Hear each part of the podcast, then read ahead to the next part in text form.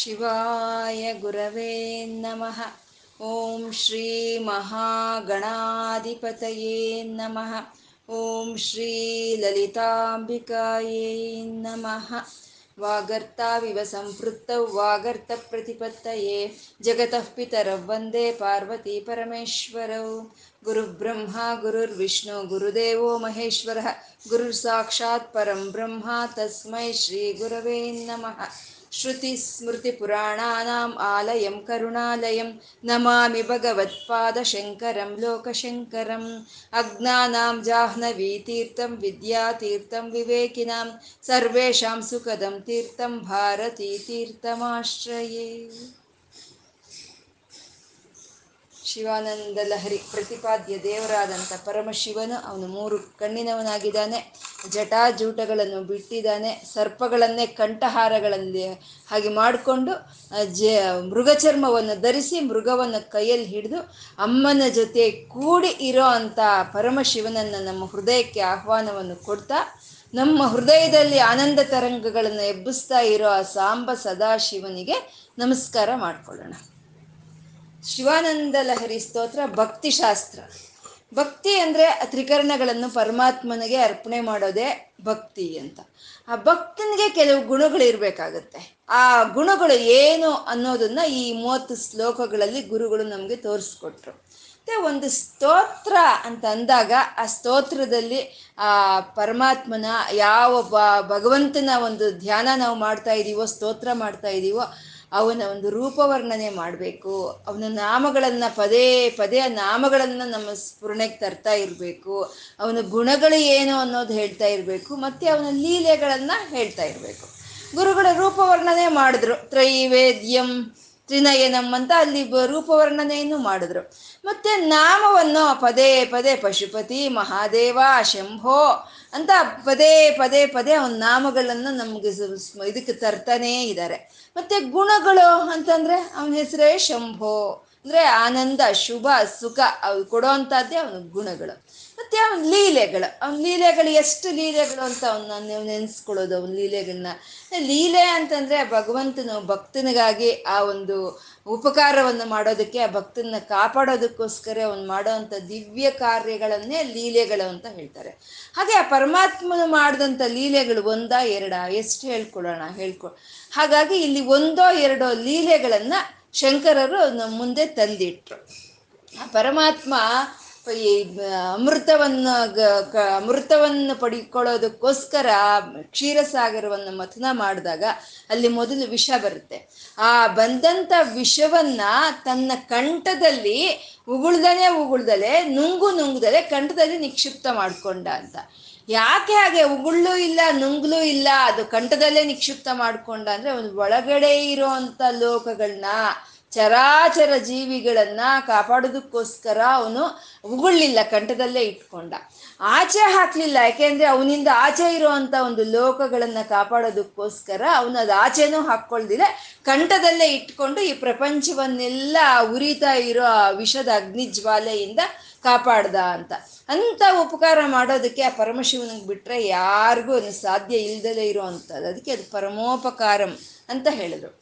ಅಂದ್ರೆ ಪ್ರಪಂಚಕ್ಕೋಸ್ಕರ ಆ ಪರಮಾತ್ಮ ಆ ಥರ ಲೀಲೆಗಳನ್ನು ಮಾಡಿದ್ರು ಭಕ್ತನಾದವನಿಗೆ ಅವನು ಪ್ರಪಂಚಕ್ಕೆ ಉಪಕಾರ ಮಾಡ್ದ ಅನ್ನೋದಕ್ಕಿಂತ ಅಯ್ಯೋ ನನ್ನ ಭಗವಂತ ನನ್ನ ಶಿವ ವಿಷ ಕುಡಿದ್ನಲ್ಲ ಅನ್ನೋ ಒಂದು ನೋವೇ ಜಾಸ್ತಿ ಇರುತ್ತೆ. ಮತ್ತೆ ಶಂಕರರು ಮಹಾಭಕ್ತರು ಅವರು. ಆ ಹೇಗೆ ಆ ವಿಷವನ್ನು ನೀನು ನುಂಗದೆ ಅನ್ನೋ ಒಂದು ನೋವನ್ನ ಇನ್ನು ಜ್ವಾಲೋಗ್ರಹ ಅನ್ನೋ ಒಂದು ಶ್ಲೋಕದಲ್ಲಿ ವಿವರ, ವಿವರಿಸಿದ್ರು ನಮಗೆ. ಶಂಭು ಮಹಾದೇವನೇ, ವದ ಶಂಭು ಮಹಾತ್ಮನ್, ವದ, ಹೇಳು ನೀನು, ನಾನೊಂದು ಕೇಳ್ತೀನಿ, ಹೇಳು. ಆ ವಿಷಜ್ವಾಲೆಗಳು ಅಗ್ನಿ ಜ್ವಾಲೆಗಳನ್ನು ಬೀರ್ತಾ ಬರ್ತಾ ಇರೋ ವಿಷವನ್ನು ನೀನು ಹೇಗೆ ನೋಡಿದೆ? ಅದು ನೋಡಿದ್ರೆ ಕಣ್ಣು ಉರಿಯುತ್ತೆ, ನೋಡಿದ್ರೆ ನೋಡಿದ್ರೆ ಕಣ್ಣಲ್ಲಿ ನೀರು ಬರುತ್ತೆ. ಅಂಥ ತೀವ್ರವಾದ ವಿಷವನ್ನು ನೀನು ಹೇಗೆ ನೋಡಿದೀಯಪ್ಪ? ನೋಡ್ದೆ ಅಂತಂದ್ರೆ ಕೈಯಲ್ಲಿ ಇಟ್ಕೊಂಡಿಯಲ್ಲ ಅದು? ಒಂದು ಕೈಯಲ್ಲಿ ಹೇಗೆ ಇಟ್ಕೊಂಡೆ ನೀನು ಅದನ್ನ? ಅಂತ ವಿಷವನ್ನ ಕೈಯಲ್ಲಿ ಹೇಗೆ ಇಟ್ಕೊಂಡೆ? ಏನದೇನು ಜಂಬೂ ಫಲ ಅಂತ ಅನ್ಕೊಂಡ್ಯಾ? ಏನು ನೀನು? ಪರಿಪಕ್ವವಾಗಿ ಹಣ್ಣಾಗಿರೋ ಅಂತ ಒಂದು ನೇರೇಡು ಹಣ್ಣು ಅಂತ ಅಂದ್ಕೊಂಡ್ಯಾ ಅದನ್ನ ಕೈಯಲ್ಲಿ ಇಟ್ಕೊಂಡಿಯಲ್ಲ? ಆ ಕೈಯಲ್ಲಿ ತಗೊಂಡಿದ್ದ ಹಣ್ಣನ್ನು ಅದೇನು ಸಿದ್ಧ ಗುಟಿಕ ಅಂತ ನೀನು ಬಾಯೊಳಕ್ಕೆ ಹಾಕ್ಕೊಂಡ್ಯಾ? ಅಂತ ಕೇಳ್ತಾ ಇದ್ದಾರೆ ಮತ್ತೆ ಅದೇನು ನೀಲಮಣಿನ ನಿನ್ ಕಂಠಕ್ಕೆ, ನಿನ್ ಬಿಳಿ ಬಣ್ಣದ ಆ ಕಂಠಕ್ಕೆ ಅದೊಂದು ಆಭರಣವಾಗಿರುತ್ತೆ ಅಂತ ಏನಾದರೂ ಇಟ್ಕೊಂಡ್ಯಾ?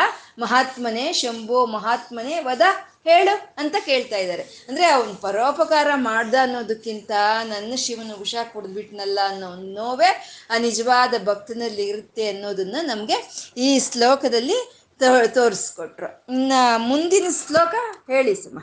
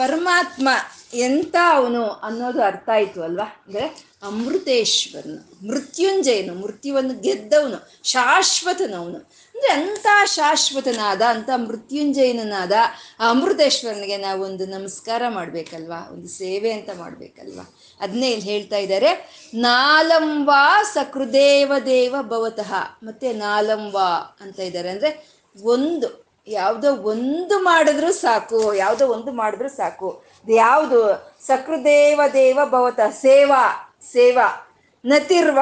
ಸೇವಾ ಅಂತಂದ್ರೆ ಸೇವೆ ಮಾಡುವಂಥದ್ದು ನತಿರ್ವ ಅಂತಂದ್ರೆ ನಮಸ್ಕಾರ ಮಾಡೋ ಅಂಥದ್ದು. ನುತಿ ಅಂತಂದ್ರೆ ಸ್ತುತಿ ಮಾಡೋದ ಪರಮಾತ್ಮನ ಸ್ತುತಿ ಮಾಡೋದು.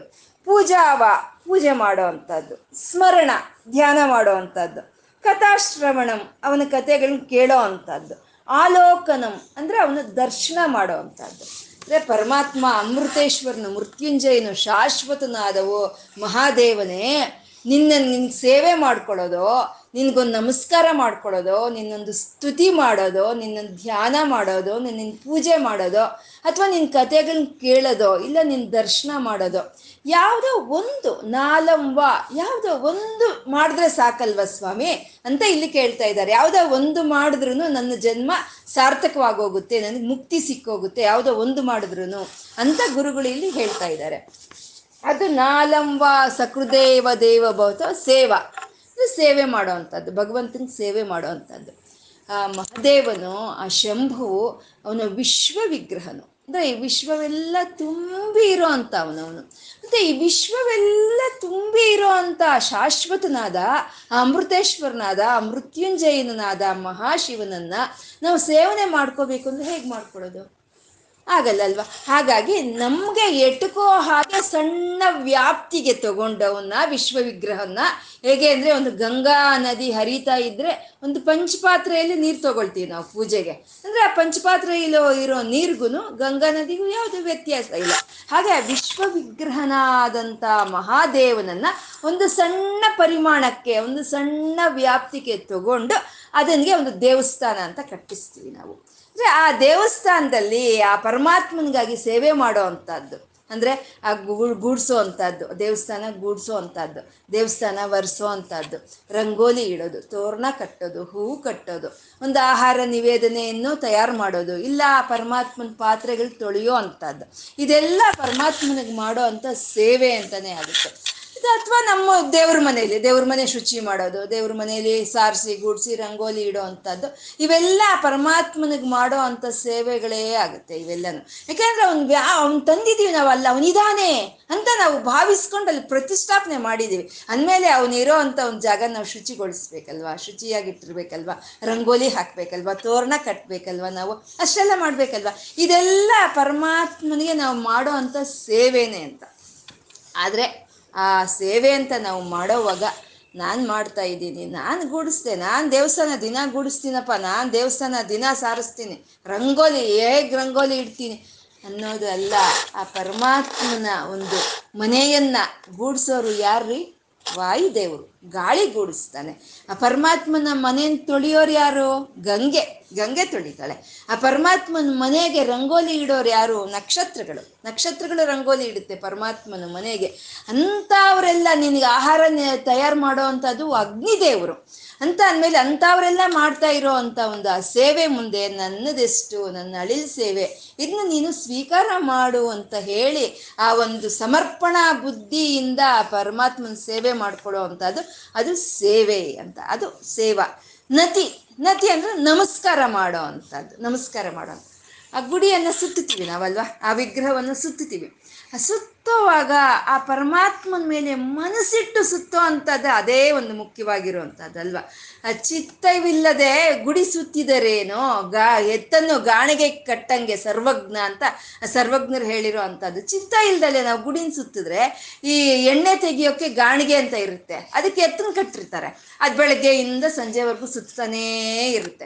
ಹಾಗೆ ಮನಸ್ಸಿಲ್ದಲೆ ನಾವು ಪ್ರದಕ್ಷಿಣೆ ಮಾಡೋ ಒಂದು ನಮಸ್ಕಾರ ಆ ಗಾಣಿಗೆ ಕಟ್ಟಿದಂಥ ಹಸುಗೆ ಸಮಾನಾನೇ ಅಂತ ಅಂದರೆ ಏನು ಮಾಡ್ತಾ ಇದ್ದೀವಿ ನಾವು? ಆ ಪ್ರದಕ್ಷಿಣೆ ಅದು ಅವನಿಗೆ ಅಲ್ಲ ಅವನಿದಾನೆ ಅವನ ಸುತ್ತು ನಾವು ತಿರುಗ್ತಾ ಇದ್ದೀವಿ ಅನ್ನೋ ಒಂದು ಮನೆ ಮನೋಭಾವನೆಯಿಂದ ಮಾಡೋ ಅಂಥ ಒಂದು ನಮಸ್ಕಾರ ಅದು ಒಂದಾದರೂ ಸಾಕತ್ತೆ ಮತ್ತೆ ನಾವು ನಮಸ್ಕಾರ ಮಾಡ್ತಾ ಇದ್ದೀವಿ ಪರಮಾತ್ಮನಿಗೆ. ಮನೇಲಾಗ್ಬೋದು ಒಂದು ದೇವಸ್ಥಾನದಲ್ಲಾಗ್ಬೋದು. ಏನಂತ ಮಾಡ್ತಾ ಇದ್ದೀವಿ ನಾವು? ಪರಮಾತ್ಮ ಅಲ್ಲಿದ್ದಾನೆ, ಅವನ ಸುತ್ತ ನಾವು ತಿರುಗ್ತಾ ಇದ್ದೀವಿ ಅಂತ ಅಂದರೆ ಆ ಪರಮಾತ್ಮನೇ ಒಂದು ಒಂದು ಅಟ್ರಾಕ್ಷನ್ ಏನಂತಾರೆ ಇದು? ಒಂದು ಸೈಕಲ್ ಚಕ್ರಕ್ಕೆ ಅದು ವೀಲ್ ಇರುತ್ತೆ. ಅದು ಮಧ್ಯದಲ್ಲಿ ಅದರಲ್ಲಿ ಇರೋದನ್ನ ಆಕ್ಸಿಲ್ ಅಂತ ಹೇಳ್ತಾರೆ. ಆ ಆಕ್ಸಿಲ್ ಆ ಆಕ್ಸಿಲ್ನ ಆಧಾರವಾಗೇ ಚಕ್ರ ಎಲ್ಲ ತಿರುಗುತ್ತೆ ಅಲ್ವಾ? ಸ್ಪೋಕ್ ಇರುತ್ತೆ, ಅದ್ರ ಮಧ್ಯದಲ್ಲಿ ಒಂದು ಬಟನ್ ಥರ ಇರುತ್ತಲ್ವಾ? ಅದು, ಅದನ್ನ ಆಕ್ಸಿಲ್ ಅಂತ ಹೇಳ್ತಾರೆ. ಅದರ ಆಧಾರವಾಗೇ ಸೈಕಲ್ ಸುತ್ತೋದಲ್ವಾ? ಹಾಗೆ ಆ ಪರಮಾತ್ಮನ ಆಧರಿಸ್ಕೊಂಡು ಈ ಪ್ರಪಂಚ ಎಲ್ಲ ಸುತ್ತಾ ಇದೆ. ಈ ಪರಮಾತ್ಮ ಅದ ನಿನ್ನನ್ನು ಆಧರಿಸ್ಕೊಂಡು ನನ್ನ ತನೋ ಮನುಗಳು ಸುತ್ತಾ ಇದೆ ಅನ್ನೋ ಒಂದು ಭಾವನೆಯಿಂದ ಪರಮಾತ್ಮನಿಗೆ ಪ್ರದಕ್ಷಿಣೆ ಮಾಡಿದ್ರೆ ಅದು ಒಂದು ಮಾಡಿದ್ರು ಸಾಕಂತೆ. ಸೇವಾ, ನತಿರ್ವ, ನುತಿಹಿ. ನುತಿಹಿ ಅಂತಂದ್ರೆ ಸ್ತೋತ್ರ ಮಾಡೋ ಅಂಥದ್ದು. ಪರಮಾತ್ಮನ ಸ್ತೋತ್ರ ಮಾಡೋ ಅಂಥದ್ದು. ಇದನ್ನೇ ನಾಮಪಾರಾಯಣ ಪ್ರೀತ ಅಂತ ಹೇಳಿದ್ರಲ್ವ? ಅವನ ನಾಮವನ್ನು ಹೇಳಿದ್ರೆ ಸಾಕು ಅಷ್ಟು ಪ್ರೀತಿನಂತೆ ಅವನಿಗೆ.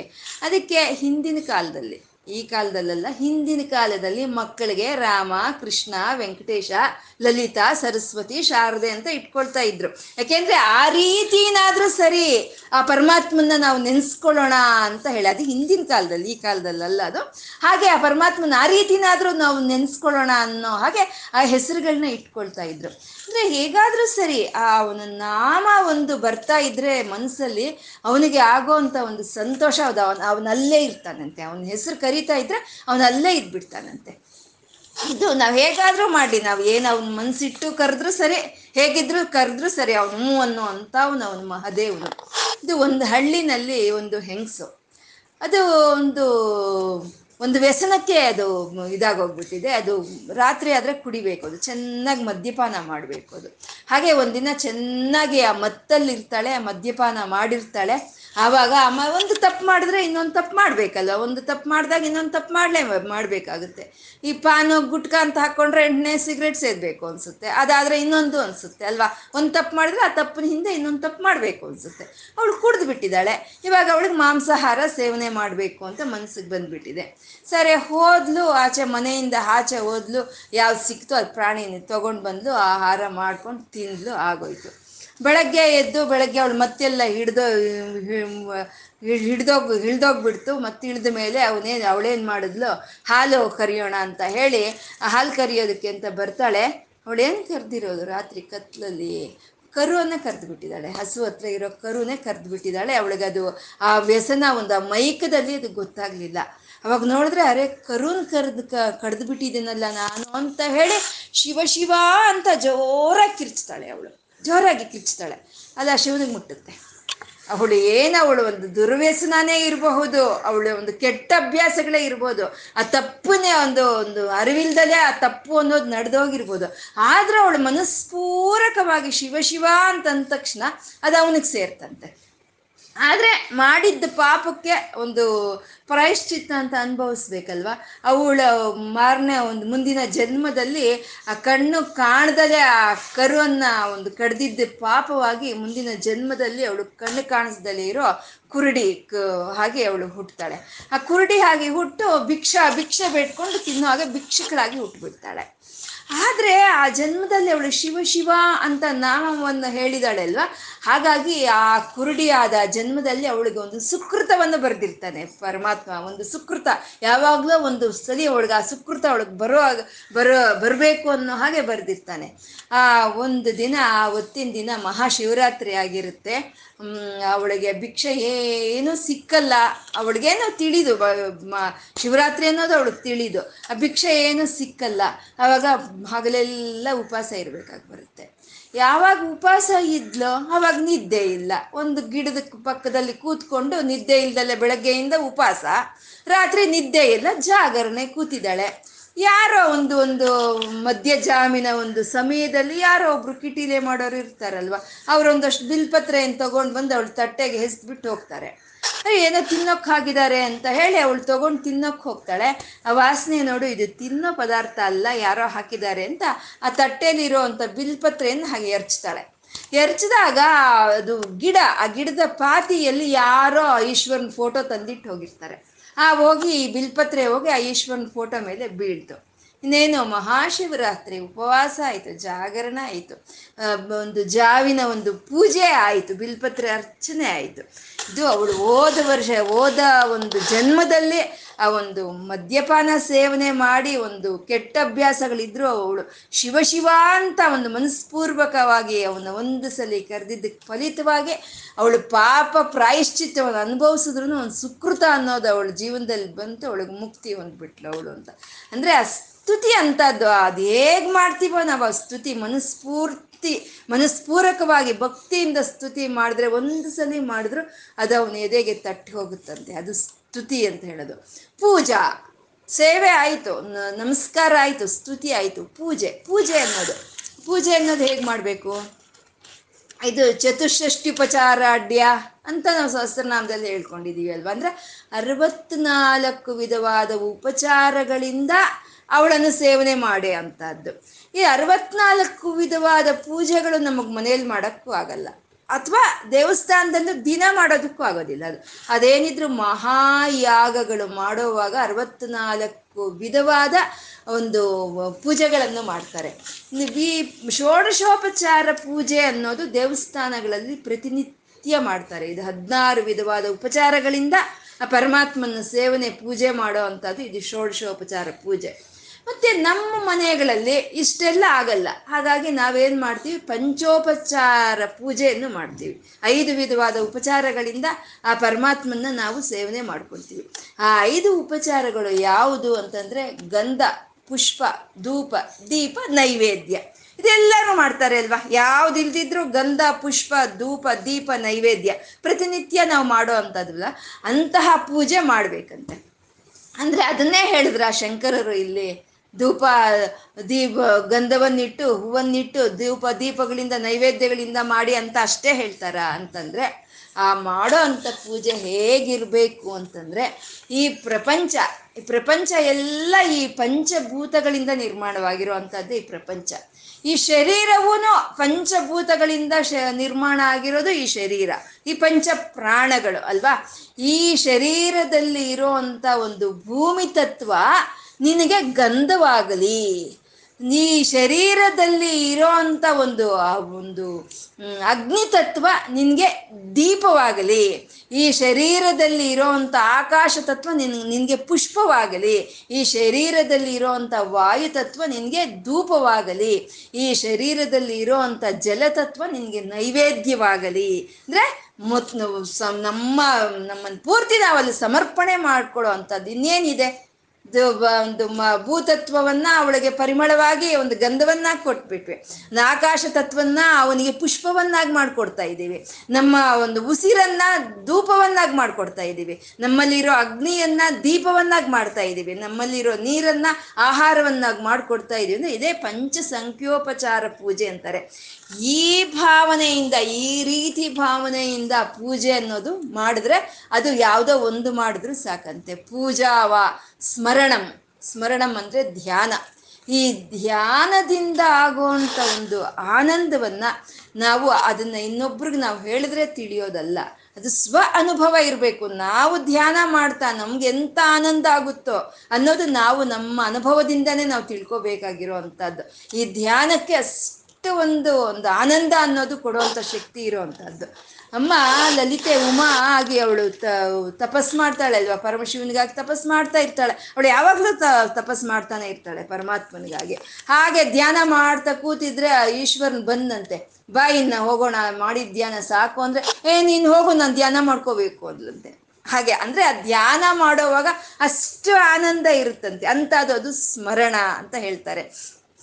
ಕಥಾವಾ ಸ್ಮರಣಂ ಆಲ್ ಶ್ರವ ಕಥಾಶ್ರವಣಂ. ಇದು ಕ, ಇದು ಧ್ಯಾನ ಆಯಿತು. ಕಥಾಶ್ರವಣಂ. ಕಥಾಶ್ರವಣಂ ಅಂತಂದರೆ ಅವನ ಕಥೆಗಳನ್ನ ಕೇಳೋ ಅಂಥದ್ದು. ಈ ರಾಮನವಮಿ ಬರುತ್ತೆ. ರಾಮನವಮಿ, ಆಗ ರಾಮನ ಕಥೆಗಳೇ ಕೇಳ್ಕೊಳ್ತೀವಿ. ಕೃಷ್ಣಾಷ್ಟಮಿ ಬರುತ್ತೆ. ಆ ಕೃಷ್ಣನ ಕಥೆಗಳೇ ಕೇಳ್ಕೊಳ್ತೀವಿ. ಈ ದುರ್ಗಾ ನವರಾತ್ರಿ ಬರುತ್ತೆ. ಆವಾಗ ಅಮ್ಮನವ್ರ ಲೀಲೆಗಳ ಬಗ್ಗೆ ಹೇಳ್ಕೊಳ್ತೀವಿ. ಇದೆಲ್ಲ ಕಥಾಶ್ರವಣಂ ಇದು. ಆಲೋಕನಂ. ಕೊನೆಗೆ ಆಲೋಕನಂ ಸೇವೆ ಆಯಿತು, ನಮಸ್ಕಾರ ಆಯಿತು ಮತ್ತು ಸ್ತುತಿ ಆಯಿತು, ಪೂಜೆ ಆಯಿತು, ಧ್ಯಾನ ಆಯಿತು ಕಥೆಗಳನ್ನ ಹೇಳ್ಕೊಂಡಿದ್ದಾಯ್ತು. ಕೊನೆಗೆ ಆಲೋಕನಂ ಅಂದರೆ ದರ್ಶನ ಅಂತೆ. ದರ್ಶನ ಮಾಡೋಕ್ಕಾಗುತ್ತೆ ರೀ ನಮಗೆ. ಪರಮಾತ್ಮ ನಮ್ಗೆ ದರ್ಶನವನ್ನು ಕೊಡ್ತಾನ, ನಾವು ನೋಡೋಕ್ಕಾಗುತ್ತಾ? ತಂದರೆ ಆ ಪರಮಾತ್ಮನು, ಪರಮಶಿವನು ಅವನು ಮಹಾಲಿಂಗವಾಗಿ ಜ್ಯೋತಿರ್ಲಿಂಗವಾಗಿ ಆ ಸಂಪೂರ್ಣ ಪ್ರಪಂಚವೆಲ್ಲ ವ್ಯಾಪಕವಾಗಿ ಬೆಳ್ಕೊಂಡಾಗ ಅವನ ಆದಿ ಹಂತವನ್ನು ನೋಡೋದಕ್ಕೆ ವಿಷ್ಣುಗಾಗ್ಲಿ, ಬ್ರಹ್ಮದೇವ್ರಿಗಾಗ್ಲಿ ಆಗ್ಲಿಲ್ಲ, ಅಲ್ವಾ? ಅವಾಗ ಅವ್ರು ಕೇಳ್ತಾರೆ, ನಿನ್ನ ಈ ಮಹಾಲಿಂಗವನ್ನ ದರ್ಶನ ಮಾಡೋದಕ್ಕೆ ನಮ್ಗೆ ಆಗ್ಲಿಲ್ವೇ? ಇನ್ನು ಸಾಮಾನ್ಯರ ಜನ ಕತೆ ಹೇಗೆ? ಆ ಸಾಮಾನ್ಯರಿಗಾಗಿ ಅವ್ರಿಗೆ ಎಟ್ಕೋ ಅಂತ ಒಂದು ವ್ಯಾಪ್ತಿಗೆ ಬಂದು ನೀನು ಅವ್ರಿಗೆ ದರ್ಶನ ಕೊಡು ಅಂತ ಅವ್ರು ಬೇಡ್ಕೊಂಡಾಗ, ನಮಗಾಗಿ ಆ ಬ್ರಹ್ಮ, ವಿಷ್ಣು ಬೇಡ್ಕೊಂಡಾಗ ಆ ಮಹಾಲಿಂಗವಾಗಿ ಉದ್ಭವಿಸಿದಂಥ ಮಹಾದೇವನು ಹನ್ನೆರಡು ಜ್ಯೋತಿರ್ಲಿಂಗಗಳ ಕ್ಷೇತ್ರಗಳಲ್ಲಿ ಸ್ವ, ಸ್ವಯಂಭವಾಗಿ ಉದ್ಭವವಾಗ್ತಾನೆ. ಅದನ್ನೇ ದ್ವಾದಶ ಜ್ಯೋತಿರ್ಲಿಂಗಗಳು ಅಂತ ಹೇಳ್ತಾರಲ್ವ? ಅದು ಸ್ವಯಂಭವಾಗಿ ನಮ್ಮಂಥ ಒಂದು ಸಾಮಾನ್ಯ ಭಕ್ತರಿಗೆ ದರ್ಶನವನ್ನು ಕೊಡೋದಕ್ಕೋಸ್ಕರ ಆ ಮಹಾಲಿಂಗದ ಒಂದು, ಆ ಮಹಾದೇವನು ಒಂದು ಸಣ್ಣ ಸಣ್ಣ ಒಂದು ಆಕಾರಕ್ಕೆ ಬಂದು ನಮಗೆ ಅಲ್ಲಿ ದರ್ಶನವನ್ನು ಕೊಡ್ತಾನೆ. ಅಂದರೆ ನಾವಲ್ಲಿ ಹೋಗಿ ನೋಡಿದಾಗ ನಾವು ಹೇಗೆ ನೋಡ್ತೀವಿ? ಬಾ ಬಿಳಿ ಬಣ್ಣದ ಸಾಲಿಗ್ರಾಮದ ಲಿಂಗ ಎಷ್ಟು ಚೆನ್ನಾಗಿದೆ. ಅಂತೀವಿ. ಇಲ್ಲ, ಕಪ್ಪು ಬಣ್ಣದ ಸಾಲಿಗ್ರಾಮದ ಲಿಂಗ. ಆಹಾ, ಎಷ್ಟು ಚೆನ್ನಾಗಿದೆ. ಇಲ್ಲ, ಪಚ್ಚೆ ಅದು, ಪಚ್ಚೆ ಲಿಂಗ. ಎಷ್ಟು ಅಂದವಾಗಿದೆ. ನಾವು ಇಷ್ಟೇ ನೋಡ್ತೀವಿ, ಅಲ್ವಾ? ಆದರೆ ನಿಜವಾದ ಭಕ್ತರು, ಋಷಿಮುನಿಗಳು ಆ ಲಿಂಗದಲ್ಲಿ ಅವ್ರಿಗೆ ಜ್ಯೋತಿರ್ಲಿಂಗ ಕಾಣಿಸುತ್ತೆ. ಅಂದರೆ ನಮಗೆ ಕಾಣಿಸ್ತಾ ಇರುವಂಥ ಅಂದವಾದ ಸಾಲಿಗ್ರಾಮ ಲಿಂಗದ ಒಳಗೆ ಇರೋವಂಥದ್ದು ಆ ಮಹಾದೇವನ ಚೈತನ್ಯವೇ ಅಂತ ನಮ್ಗೆ ಅರಿವಾದರೆ ಅದೇ ನಮಗೆ ದರ್ಶನ ಆಗುವಂಥದ್ದು. ಅದು ದರ್ಶನ. ಈ ರೀತಿ ಈ ಸೇವೆ, ಸ್ತುತಿ, ನಮಸ್ಕಾರ, ಪೂಜೆ, ಸ್ಮರಣ, ದ ಮತ್ತೆ ಈ ಕಥಾಲೋಕನ ಈ ದರ್ಶನ ಅನ್ನೋದು ಯಾವುದಾದ್ರೂ ಸರಿ, ನಾಲಂಬ, ಒಂದೇ ಒಂದು ಮಾಡಿದ್ರೆ ಸಾಕಲ್ವಾ? ಯಾವುದೋ ಒಂದು, ಸೇವೆನೋ, ಪೂಜೆನೋ, ನಮಸ್ಕಾರನೋ, ಯಾವುದೋ ಒಂದು ಮಾಡಿದ್ರೆ ಸಾಕಲ್ವಾ? ಅಂದರೆ ಒಂದು ಮಾಡಿದ್ರೆ ಸಾಕು ಅಲ್ವಾ ಅಂತಂದರೆ ಇನ್ಯಾವುದು ಮಾಡಬಾರ್ದು ಅಂತಲ್ಲ, ಎಲ್ಲ ಮಾಡಬಹುದು. ಸ್ವಲ್ಪ ಹೊತ್ತು ಸೇವೆ ಸ್ವಲ್ಪ ಹೊತ್ತು ಪೂಜೆ ಸ್ವಲ್ಪ ಹೊತ್ತು ಧ್ಯಾನ ಸ್ವಲ್ಪ ಹೊತ್ತು ನಮಸ್ಕಾರ ಸ್ವಲ್ಪ ಹೊತ್ತು ಕಥೆಗಳು ಕೇಳೋದು ಸ್ವಲ್ಪ ಹೊತ್ತು ದರ್ಶನ ಮಾಡೋದು, ಎಲ್ಲ ಮಾಡ್ಬೋದು. ಸೊ ಯಾವುದಾದ್ರೂ ಒಂದು ಮಾಡಿದ್ರು ಸಾಕು ಅಂತ ಹೇಳ್ತಾ ಇದ್ದಾರೆ ಇಲ್ಲಿ ಗುರುಗಳು. ನಾಲಂಬ ಸಕೃದೇವ ದೇವ ಭವತಃ ಸೇವಾ ನತಿರ್ವಾ ನುತಿ ಪೂಜಾವಾ ಸ್ಮರಣಂ ಕಥಾಶ್ರವಣಮಿ ಆಲೋಕನ ಮಾದೃಶ್ಯಂ. ಈ ಏಳರಲ್ಲಿ ಯಾವುದಾದ್ರೂ ಒಂದು ಸಾಕು. ಅದನ್ನು ಬಿಟ್ಟು ಸ್ವಾಮಿನ್ನಸ್ತಿರ ದೇವತಾನುಸರಣಾಯಾಸೇನ ಕಿಂ ಲಭ್ಯತೆ. ನೀನು ಶಾಶ್ವತನ, ನೀನು ಮೃತ್ಯುಂಜಯನ ನೀನು, ನೀ ಶಾಶ್ವತವಾಗಿರುವಂಥವನು ನಿನ್ನನ್ನು ಬಿಟ್ಟು ಅಸ್ಥಿರವಾದ ದೇವತೆಗಳನ್ನ ಅಂದ್ರೆ ಅಸ್ಥಿರವಾಗಿ ಎಲ್ಲ ದೇವತೆಗಳು ಅಸ್ಥಿರವೇ ಅಲ್ವಾ? ಒಂದು ಮಹಾಕಲ್ಪ ಕಾಲದಲ್ಲಿ ಎಲ್ಲ ಹೊರಟೋಗೋ ಅಂಥ ದೇವತೆಗಳನ್ನು ನಾನು ಅನುಸರಿಸಿದ್ರೆ ಏನು ಪ್ರಯೋಜನ? ಅವರಿಂದ ನನಗೇನಾದರೂ ಮುಕ್ತಿ ಸಿಕ್ಕುತ್ತಾ? ಕವಾ ಮುಕ್ತಿ ರೀತಃ ಮುಕ್ತಿ ಸಿಕ್ಕುತ್ತಾ? ಅದೇನು ಸಿಕ್ಕಲ್ಲ. ಅಂದಮೇಲೆ ಇನ್ ಬೇರೆ ಅವ್ರು ಕೊಡೋ ಅಂತ ಯಾವ ಫಲಗಳು ತಾನೇ ನನ್ಗೆ ಯಾಕೆ ತಂದೆ ಬೇಕು ಅಂತ ಇಲ್ಲಿ ಗುರುಗಳು ಕೇಳ್ತಾ ಇದ್ದಾರೆ. ಅಂತ ಮೃತ್ಯುಂಜಯನಾದ ಅಮೃತೇಶ್ವರನಾದ, ಶಾಶ್ವತನಾದ ಆ ಮಹಾದೇವನನ್ನ ಯಾವುದೋ ಒಂದು ಸಲಿ, ಯಾವುದಾದ್ರೂ ಒಂದು ಒಂದು ಸೇವೆನೋ, ಒಂದು ನಮಸ್ಕಾರವೋ ಒಂದು ಧ್ಯಾನವೋ, ಒಂದು ಪೂಜೆನೋ ಅವನ ಕೃತೆಗಳು ಕೇಳೋದು, ಅವನು ನೋಡೋ ಅಂಥದ್ದು ಯಾವುದಾದ್ರೂ ಒಂದು ಮಾಡಿದ್ರೂ ಸಾಕು, ಮುಕ್ತಿ ಸಿಕ್ಕೋಗುತ್ತೆ ಅಂತ ಇಲ್ಲಿ ಶಂಕರರು ಈ ಶ್ಲೋಕದಲ್ಲಿ ಹೇಳ್ತಾ ಇದ್ದಾರೆ. ಇನ್ನು ಮುಂದಿನ ಶ್ಲೋಕ ಹೇಳಿ.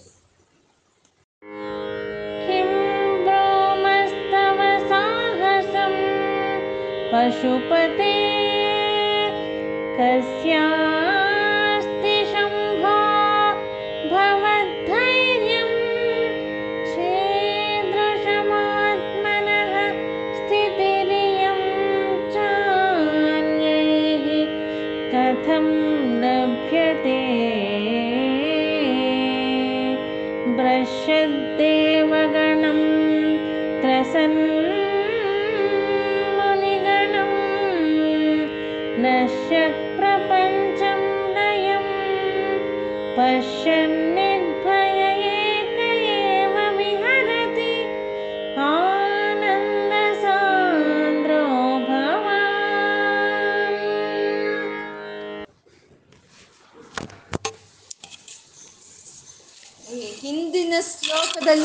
ಪರಮಾತ್ಮನ ಒಂದು ಲೀಲೆಯ ಬಗ್ಗೆ ಹೇಳಿದ್ರು. ಆ ವಿಷವನ್ನು ಕುಡ್ದ ಪ್ರಪಂಚಕ್ಕಾಕಿ ಅಂತ. ಅದರಲ್ಲಿ ಅವನ ಕರುಣೆ ಅನ್ನೋದಿದೆ. ಪ್ರಪಂಚವನ್ನು ಕಾಪಾಡಬೇಕು ಅನ್ನೋ ಒಂದು ಕರುಣೆ ಇದೆ. ಇನ್ನು ಈ ಶ್ಲೋಕದಲ್ಲಿ ಇನ್ನೊಂದು ಲೀಲೆಯನ್ನು ತೋರಿಸ್ತಾ ಇದೆ, ತೋರಿಸ್ತಾ ಇದ್ದಾರೆ. ಇದು ಸಾಹಸ. ಅವನು ಸಾಹಸ ಎಂಥದ್ದು ಅಂತ ತೋರಿಸುವಂಥ ಒಂದು ಶ್ಲೋಕ ಇದು. ಉಪನಿಷತ್ತು ಏನು ಪ್ರತಿಪಾದನೆ ಮಾಡಿದೆಯೋ ಅಂತ ತತ್ವವನ್ನ ಇಲ್ಲಿ ಈ ಶ್ಲೋಕದಲ್ಲಿ ಗುರುಗಳು ತುಂಬಿದ್ದಾರೆ ಇದು. ಕಿಂ ಭ್ರೂಮಸ್ತವ ಸಾಹಸಂ ಪಶುಪತೆ, ಕಸ್ಯಾಸ್ತಿ ಶಂಭೋಭವ ಧೈರ್ಯಂ ಸ್ವಾಮಿ ಮಹಾದೇವನೇ, ಪರಮಾತ್ಮನೇ, ಇಂಥ ಸಾಹಸ ಯಾರಲ್ಲಪ್ಪ ಇರುತ್ತೆ? ಇಂಥ ಧೈರ್ಯ ನಿನಗೆ ಬಿಟ್ರೆ ಇನ್ಯಾರಿಗಿರುತ್ತೆ? ಅಂತ ಇಲ್ಲಿ ಶಂಕರರು ಆ ಶಿವನ ಹತ್ರ ಕೇಳ್ತಾ ಇದ್ದಾರೆ, ನೇರವಾಗಿ ಕೇಳ್ತಾ ಇದ್ದಾರೆ ಮುಂದೆ ಕೂತ್ಕೊಂಡು ಕೇಳ್ತಾ ಇದ್ದಾರೆ. ಅಂದ್ರೆ ಶಿವಾನಂದ ಲಹರಿ ಸ್ತೋತ್ರ ಪೂರ್ತಿ ಅದು ಹೇಗಿದೆ ಅಂತಂದ್ರೆ ಏನೋ ನಮಗೋಸ್ಕರ ಸ್ತೋತ್ರ ಹೇಳ್ದಂಗೆ ಇಲ್ಲ ಅದು. ಸೀದಾ ನೇರವಾಗಿ ಆ ಶಿವನ ಹತ್ರನೇ ತಮ್ಮ ಮನಸ್ಸಿನ ಭಾವನೆಗಳನ್ನ ಶಂಕರರು ಹಂಚ್ಕೊಳ್ತಾ ಇದ್ದಾರೆ ಅಲ್ವಾ? ಯಾಕೆಂದ್ರೆ ಈ ಜಗತ್ತಲ್ಲಿರುವಂಥ ಜನರಿಗೆ ಹತ್ರ ಭಾವನೆಗಳು ಹೇಳ್ಕೋಬೇಕು ಅಂದ್ರೆ ಅದೊಂದು ಸ್ವಲ್ಪ ಕಷ್ಟ ಆಗಿರುತ್ತೆ. ಯಾಕೆ ಅಂದರೆ ಅವ್ರಿಗೆ ಪುರ್ಸೊತ್ತಿರ್ಬೇಕು, ಅವ್ರ ಕೆಲಸ ಎಲ್ಲ ಮುಗ್ದಿರಬೇಕು, ಅವ್ರ ನಿದ್ದೆ ಹೋಗಿರಬೇಕು, ಅವ್ರಿಗೆ ಶಾಪಿಂಗು ಅದು ಇದು ಯಾವುದು ಕೆಲಸಗಳಿರಬಾರ್ದು ಆಮೇಲೆ ಅವ್ರ ಮೂಡ್ ಚೆನ್ನಾಗಿರಬೇಕು. ಆವಾಗ ಹೇಳಿದ್ರೆ ಅವ್ರು ಕೇಳ್ತಾರೆ ಅಲ್ವಾ? ಹಾಗಾಗಿ ಈ ಜಗತ್ನಲ್ಲಿರೋ ಜನರಿಗೋಸ್ಕರ ಯಾಕೆ ಇದು? ಆ ಜಗದೀಶ್ವರನ್ಗೆ ಹೇಳ್ಕೊಳ್ಳೋಣ ಅಂತ ಹೇಳಿ ಕೆಲವರು ಮಹಾತ್ಮರು ಏನು ಮಾಡ್ತಾರೆ? ನೇರ ಪರಮಾತ್ಮನ ಹತ್ರನೇ ಅವ್ರ ಮನಸ್ಸಿನ ಒಂದು ಭಾವನೆಗಳನ್ನು ಹಂಚ್ಕೊಳ್ತಾರೆ. ಪುರಂದರದಾಸರು ವಿಠಲನ್ನ ಆಯ್ಸ್ ಆಯ್ಕೆ ಮಾಡ್ಕೊಂಡ್ರು. ತ್ಯಾಗರಾಜರು ಶ್ರೀರಾಮನ್ನ ಆಯ್ಕೆ ಮಾಡಿಕೊಂಡ್ರು ಅನ್ನಮಯ್ಯ ವೆಂಕಟರಮಣನ ಆಯ್ಕೆ ಮಾಡಿಕೊಂಡ್ರು. ಈ ನಮ್ಮ ಶಂಕರರು ಆ ಶಂಕರನ್ನೇ, ಆ ಶಿವನನ್ನೇ ಒಂದು ಆಯ್ಕೆ ಮಾಡ್ಕೊಂಡಿದ್ದಾರೆ ಅವ್ರ ಮನಸ್ಸಿನ ಭಾವನೆಗಳನ್ನ ಹೇಳ್ಕೊಡೋದಕ್ಕೋಸ್ಕರ ಹಾಗೆ ಕ, ಕಿಂ ಭ್ರೂಮಸ್ತವ ಸಾಹಸಂ ಪಶುಪತೆ, ಕಸ್ಯಾಸ್ತಿ ಶಂಭೋ ಭವ ಧೈರ್ಯಂ ಎಷ್ಟಪ್ಪ, ನಿನ್ನ ಸಾಹಸ ಎಂಥದ್ದಪ್ಪ ನಿನ್ನ ಧೈರ್ಯ ಎಂಥದ್ದಪ್ಪ ನಿನ್ನನ್ನು ಬಿಟ್ರೆ ಇನ್ಯಾರಿಗಿರಕ್ಕೆ ಸಾಧ್ಯ ಇಂಥ ಸಾಹಸ, ಇಂಥ ಧೈರ್ಯ ಇನ್ಯಾರಿಗಿರೋದಕ್ಕಾಗುತ್ತೆ? ಶಂಭೋ ಅಂತ ಕೇಳ್ತಾ ಇದ್ದಾರೆ ಇಲ್ಲಿ. ಕುಂಭ್ರೂಮಸ್ತವ ಸಾಹಸಂ ಪಶುಪತೆ, ಕಸ್ಯಾಸ್ತಿ ಶಂಭೋ ಭವ ಧೈರ್ಯಂ ಚೇದೃತಮಾತ್ಮನಃ ಆತ್ಮನಃ ಆತ್ಮಸ್ಥಿತಿ ಅಂತ ಇಲ್ಲಿ ಹೇಳ್ತಾ ಇದ್ದಾರೆ ಅಂದ್ರೆ ಆತ್ಮನಃ ಆತ್ಮಸ್ಥಿತಿ ಅಂತ ಅಂದ್ರೆ ಆತ್ಮಸ್ಥಿತಿ ಅಂದ್ರೆ ನಾನು ಯಾರು ಅಂತ ತಿಳ್ಕೊಳ್ಳೋದೇ ಆತ್ಮಸ್ಥಿತಿ ಅಂತಂದ್ರೆ ನಾನು ಯಾರು ಅನ್ನ ತಿಳ್ಕೊಳ್ಳೋವಂಥದ್ದು. ಯಾರು ಯಾರು ನೀನು? ನೀನು ಅಮೃತೇಶ್ವರನು, ನೀನು ಶಾಶ್ವತನು, ನೀನು ಮೃತ್ಯುಂಜಯನು ಅಂತ ಅರ್ಥ ಆಗೋಗಿದೆ ಅನ್ನುವಂಥದ್ದು. ಅದು ಆ ಅದು ಆ ಆತ್ಮನಃ ಅಂತ. ಯಾವಾಗ ಶಾಶ್ವತನೋ, ಯಾವಾಗ ಮೃತ್ಯುಂಜಯನೋ, ಯಾವಾಗ ಅಮೃತೇಶ್ವರನೋ, ಆವಾಗಲೇ ಆ ಸಾಹಸ ಬರುತ್ತೆ, ಆವಾಗಲೇ ಆ ಧೈರ್ಯ ಬರುತ್ತೆ ಅಲ್ವಾ? ಅಂದರೆ ಈ ಶ್ಲೋಕದಲ್ಲಿ ಗುರುಗಳು ಏನು ಹೇಳ್ತಾ ಇದ್ದಾರೆ ಅಂತಂದರೆ ಬ್ರಹ್ಮಜ್ಞಾನಿಗಳು, ಅಂದರೆ ಆತ್ಮ ಆತ್ಮ ಅಂದರೆ ಏನು? ಆತ್ಮಜ್ಞಾನವನ್ನು ಪಡ್ಕೊಂಡಂಥ ಆ ಬ್ರಹ್ಮಜ್ಞಾನಿಗಳು ಯಾವ ರೀತಿ ಇರ್ತಾರೆ ಈ ಪ್ರಪಂಚದಲ್ಲಿ ಅನ್ನೋದನ್ನ ಈ ಶ್ಲೋಕದಲ್ಲಿ ಗುರುಗಳು ನಮ್ಗೆ ಹೇಳ್ತಾ ಇರುವಂಥದ್ದು ಅಂದ್ರೆ ಬ್ರಹ್ಮಜ್ಞಾನಿಗಳು ಅಂದ್ರೆ ಆ ಬ್ರಹ್ಮ ಏನು ಅಂತ ತಿಳ್ಕೊಳ್ಳೋ ಬ್ರಹ್ಮಜ್ಞಾನಿಗಳು ಅಲ್ವಾ ಅಂದ್ರೆ ಬ್ರಹ್ಮಜ್ಞಾನವನ್ನು ಸಂಪಾದನೆ ಮಾಡ್ಬೇಕು ಅಂದ್ರೆ ಬ್ರಹ್ಮ ಏನು ಅನ್ನೋದು ನಮ್ಗೆ ತಿಳಿಬೇಕಲ್ವಾ? ಇವಾಗ ಮೈಸೂರು ಪಾಕ್ ಮಾಡ್ಬೇಕು ಅಂತಂದ್ರೆ, ಆ ಮೈಸೂರು ಪಾಕ್ ಮಾಡೋ ಅಂತ ಜ್ಞಾನ ನಮಗೆ ಬರಬೇಕು ಅಂತಂದ್ರೆ ಮೈಸೂರು ಪಾಕ್ ಹೇಗಿರುತ್ತೋ ನಮ್ಗೆ ತಿಳಿದಿರ್ಬೇಕು. ತಿಳಿದ್ರೇನೆ ಆ ಜ್ಞಾನ ಬರುತ್ತೆ. ಹಾಗೆ ಬ್ರಹ್ಮ ಅಂದ್ರೆ ಏನು ಅನ್ನೋದು ತಿಳಿದಿರೋ ಅಂತ ಅವ್ರಿಗೆ ಆ ಬ್ರಹ್ಮಜ್ಞಾನ ಅನ್ನೋದು ಬರುತ್ತೆ ಅಂತ. ಅಂದ್ರೆ ಬ್ರಹ್ಮಜ್ಞಾನ ಜ್ಞಾನನಿಗೂ ಬ್ರಹ್ಮನಿಗೂ ಯಾವುದು ಭೇದನೇ ಇಲ್ವಂತೆ, ಎರಡು ಒಂದೇನಂತೆ. ಇದು ಬ್ರಹ್ಮವಿದ್ಯೆ ಬ್ರಹ್ಮದ್ಭವ ಅಂತ. ಅಂದ್ರೆ ಬ್ರಹ್ಮವಿದ್ಯೆನೇ ಬ್ರಹ್ಮಜ್ಞಾನವೇ ಬ್ರಹ್ಮದೇವರು ಅಂತ ಹೇಳೋಂಥದ್ದು. ಅಂದ್ರೆ ಸಮುದ್ರದಲ್ಲಿ ನೀ ಒಂದು ನದಿ ಹೋಗಿ ಸೇರ್ಕೊಂಡ್ರೆ ಹೇಗೆ ವ್ಯತ್ಯಾಸ ಇರಲ್ವೋ ಹಾಗೆ ಈ ಬ್ರಹ್ಮಜ್ಞಾನಿನೋ ಆ ಪರಮಾತ್ಮನೋ ಒಂದೇ ಎರಡು ಅಂತ ತಿಳ್ಕೊಳ್ಳೋ ಅಂಥದ್ದು ಅಂದ್ರೆ ಬ್ರಹ್ಮಜ್ಞಾನನೋ, ಅಂದರೆ ಇವಾಗ ಪರಮಾತ್ಮ ಏನೋ ಆಯಿತು ಅವನು ಪರಮಾತ್ಮ ಅನ್ನೋದು? ಅದು ಶಾಶ್ವತ. ಅದು ಮೃತ್ಯುಂಜಯನು. ಅವನು ಅಮೃತೇಶ್ವರನು. ಅವನಿಗೆ ನಾಶನ ಇಲ್ದಲೇ ಇರೋವನು, ಅಲ್ವಾ? ಈ ಬ್ರಹ್ಮಜ್ಞಾನಿಗಳು ಅಷ್ಟೇ. ಈ ಆತ್ಮ ಅನ್ನೋದು ಇದಕ್ಕೆ ನಾಶನ ಇಲ್ಲ.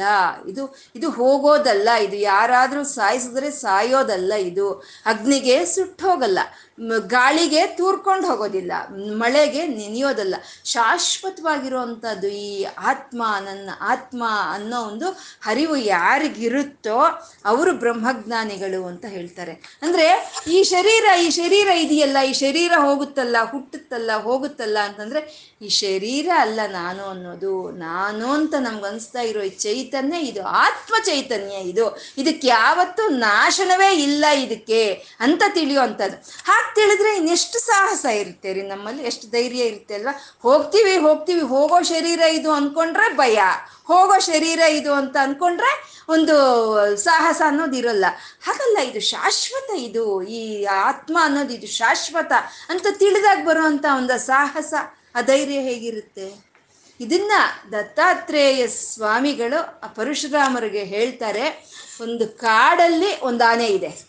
ಆ ಕಾಡಿನ ಮಧ್ಯದಲ್ಲಿ ಒಂದು ಸರೋವರ ಇದೆ. ಆ ಸರೋವರದಲ್ಲಿ ಒಂದು ಆನೆ ಇದೆ. ಕಾಡು ಹತ್ತಿ ಉರಿತಾ ಇದೆ.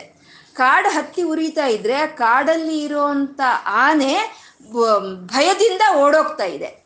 ಅದೇ ಈ ನೀರಿನಲ್ಲಿ ಸರೋವರದಲ್ಲಿ ಇರೋವಂಥ ಆನೆ ಅದನ್ನ ಸುಮ್ಮನೆ ಸಾಕ್ಷಿಭೂತವಾಗಿ ನೋಡ್ತಾ ಇದೆಯಂತೆ. ಅಂದ್ರೆ ಬ್ರಹ್ಮಜ್ಞಾನ ಅನ್ನೋ ಸರೋವರದಲ್ಲಿ ಇರುವಂತವರು ಈ ಪ್ರಪಂಚದಲ್ಲಿ ಏನು ನಡೆದ್ರು ಕಷ್ಟವಾಗ್ಬೋದು, ಸುಖವಾಗ್ಬೋದು, ಯಾವ್ದಾದ್ರು ಬರ್ಬೋದು, ಯಾವ್ದಾದ್ರು ಹೋಗ್ಬೋದು, ಯಾವುದೇ ರೀತಿ ಪ್ರಪಂಚದಲ್ಲಿ ಬದಲಾವಣೆ ಆದ್ರೂ ಅವರು ಸಾಕ್ಷೀಭೂತವಾಗಿ ನೋಡ್ತಾ ಇರ್ತಾರೆ. ಯಾರು? ಬ್ರಹ್ಮಜ್ಞಾನಿಗಳು. ಅಂದ್ರೆ ಆತ್ಮ, ಈ ಆತ್ಮ ಯಾವತ್ತು ಹೋಗೋದಲ್ಲ ಅಂತ ತಿಳಿದಿರೋ ಅಂಥವ್ರು, ಈ ಪ್ರಪಂಚದಲ್ಲಿ ಯಾರು ಹೋದ್ರು, ಯಾರು ಹುಟ್ಟಿದ್ರು, ಯಾರು ಮರಣ ಹೊಂದಿದ್ರು, ಈ ಪ್ರಪಂಚ ಯಾವ ರೀತಿ ಒಂದು ಅದು ಬದಲಾವಣೆ ಆದ್ರೂ ಅವರು ಸಾಕ್ಷಿಭೂತವಾಗಿ ನೋಡ್ತಾ ಇರ್ತಾರೆ. ಅವರು ಸರೋವರದಲ್ಲಿದ್ದಂಥ ಆನೆಯ ಹಾಗೆ. ಈ ಪ್ರಪಂಚವನ್ನೇ ತಾಧ್ಯಾತ್ಮವನ್ನು ಹೊಂದಿಕೊಂಡು ಈ ಶರೀರನೇ ನಾನು ಅಂತ ತಿಳಿದಿರೋ ಅಂಥವ್ರು ಆ ಕಾಡಲ್ಲಿರೋ ಆನೆಯ ಹಾಗೆ. ಅಂದ್ರೆ ಸಂಸಾರದಲ್ಲಿ ಇರೋ ಅಂತ ಆನೆಯ ಹಾಗೆ. ಹಾಗೆ ಆ ಬ್ರಹ್ಮಜ್ಞಾನಿಗಳು ಈ ಬ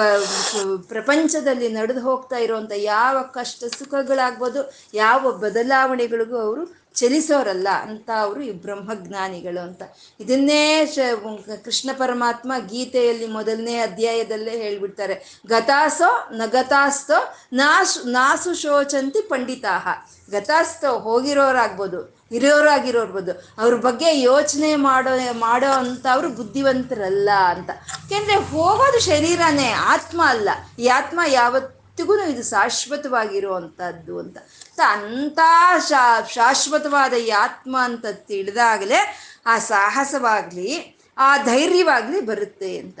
ಇದು ಕಿಂ ಭ್ರೂಮಸ್ತವ ಸಾಹಸಂ ಪಶುಪತೆ, ಕಸ್ಯಾಸ್ತಿ ಶಂಭೋ ಭವಧೈರ್ಯಂ ಛೇದೃತಮಾತ್ಮನಃ ಅಂತ ಹೇಳಿದ್ರು. ಸೊ ನೀನು ಅಮೃತೇಶ್ವರನು, ನೀನು ಶಾಶ್ವತನು, ನೀನು ಮೃತ್ಯುಂಜಯನು, ಅಂದಮೇಲೆ ನಿನ್ಗೆ ಇರುತ್ತೆ ಈ ಸಾಹಸ, ಈ ಧೈರ್ಯ ಅಂತ ಗುರುಗಳು ಇಲ್ಲಿ ಹೇಳ್ತಾ ಇದ್ದಾರೆ.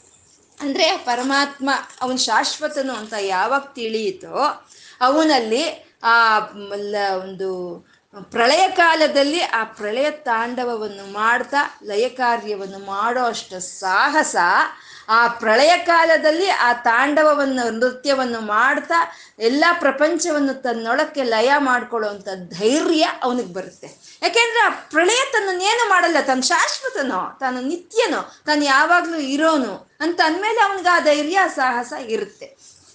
ರೀ, ಪ್ರಳಯ ಕಾಲದಲ್ಲಿ ಹೇಗಿರುತ್ತೆ ರೀ? ನಮಗೆ ಇವಾಗ ಒಂದು ರಾತ್ರಿ ಮಲಗಿದಾಗ ಜೋರಾಗಿ ಮಳೆ ಬರುತ್ತೆ.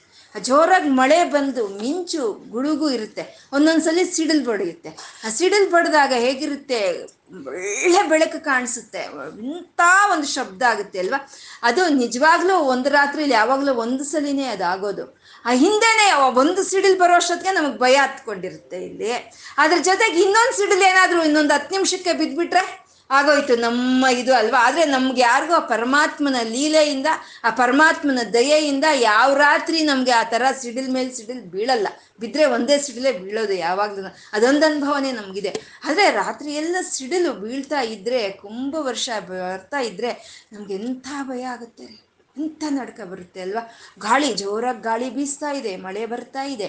ಅಗ್ನಿ ಅಗ್ನಿ ಎಲ್ಲ ಹತ್ತು ಉರಿತಾ ಇದೆ ಪ್ರಳಯ ಕಾಲದಲ್ಲಿ. ಪ್ರಪಂಚವೆಲ್ಲ ದಹಿಸ್ಕೊಂಡು ಹೋಗ್ತಾ ಇದೆ ಅಂದರೆ ಎಂಥ ಭಯ ಆಗಬೇಕು ಅಲ್ವಾ ಎಂಥ ಭಯ ಆಗುತ್ತಲ್ವಾ? ಅವಾಗ ಭ್ರಷದ್ದೇವಗಣಂ ತ್ರಸನ್ಮುನಿಗಣಂ. ಭ್ರಷದ್ದೇವಗಣಂ ಅಂದರೆ ದೇವಗಣಗಳೆಲ್ಲನೂ ಆ ಪ್ರಳಯ ಕಾಲದಲ್ಲಿ ಭಯ ಪಟ್ಟಿ ಓಡೋಗ್ತಾ ಇದ್ದಾರಂತೆ ಓಡೋಗ್ತಾ ಇದ್ದಾರೆ ಆ ಪ್ರಳಯ ಕಾಲದಲ್ಲಿ.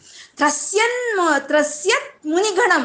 ಮುನಿಗಣವೆಲ್ಲ ಗಡ ಗಡ ಗಡ ಗಡ ಅಂತ ನಡುಗ್ತಾ ಇದ್ದಾರಂತೆ ಎಲ್ಲ ನಡುಗ್ತಾ ಇದ್ದಾರೆ ನಶ್ಯತ್ ಪ್ರಪಂಚಂ ಲಯಂ. ಎಲ್ಲ ಪ್ರಪಂಚ ಎಲ್ಲ ನಾಶವಾಗಿ ತನ್ನಲ್ಲಿ ಲಯವಾಗಿ ಹೋಗ್ತಾ ಇದೆಯಂತೆ.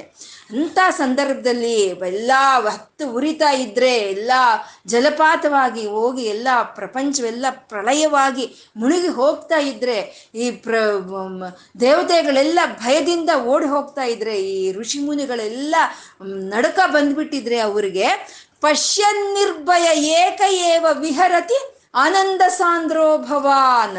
ನೀನೊಬ್ಬನೇ ಪ್ರಶ್ಯನ್ ನೀನೊಬ್ಬನೇ ಅದನ್ನ ನೋಡ್ತಾ, ಏಕ ಏವ ವಿಹರತಿ ನೀನೊಬ್ಬನೇ, ಆನಂದ ಸಾಂದ್ರೋ ಭವಾನ್. ನಿನ್ನ ಒಂದು ಆತ್ಮಸ್ಥಿತಿ ಎಂಥದ್ದು ಆನಂದ, ಸಚ್ಚಿತ್ ಆನಂದ ಸ್ವರೂಪನ. ಅದೇ ನಿನ್ನ ಸ್ಥಿತಿ. ಆ ನಿನ್ನ ಸ್ಥಿತಿಯಾದ ಆತ್ಮಾನಂದದಿಂದ ನೀನು ಆನಂದನ ಅನುಭವಿಸ್ಕೊಂಡು, ನೀನು ಒಬ್ಬನೇ ಆನಂದದಿಂದ ಇದ್ದೆ. ಅಂದರೆ ಅಂಥ ಪ್ರಳಯ ಕಾಲದಲ್ಲಿ ಅಂಥ ಪ್ರಳಯ ಮಾಡಬೇಕು ಅಂತಂದ್ರೂ ಅದಕ್ಕೆ ನೀನು ಶಾಶ್ವತನು ಅಂತ ತಿಳಿದಿರೋದ್ರಿಂದ ನೀನು ಮಾಡ್ತಾ ಇದೀಯಾ?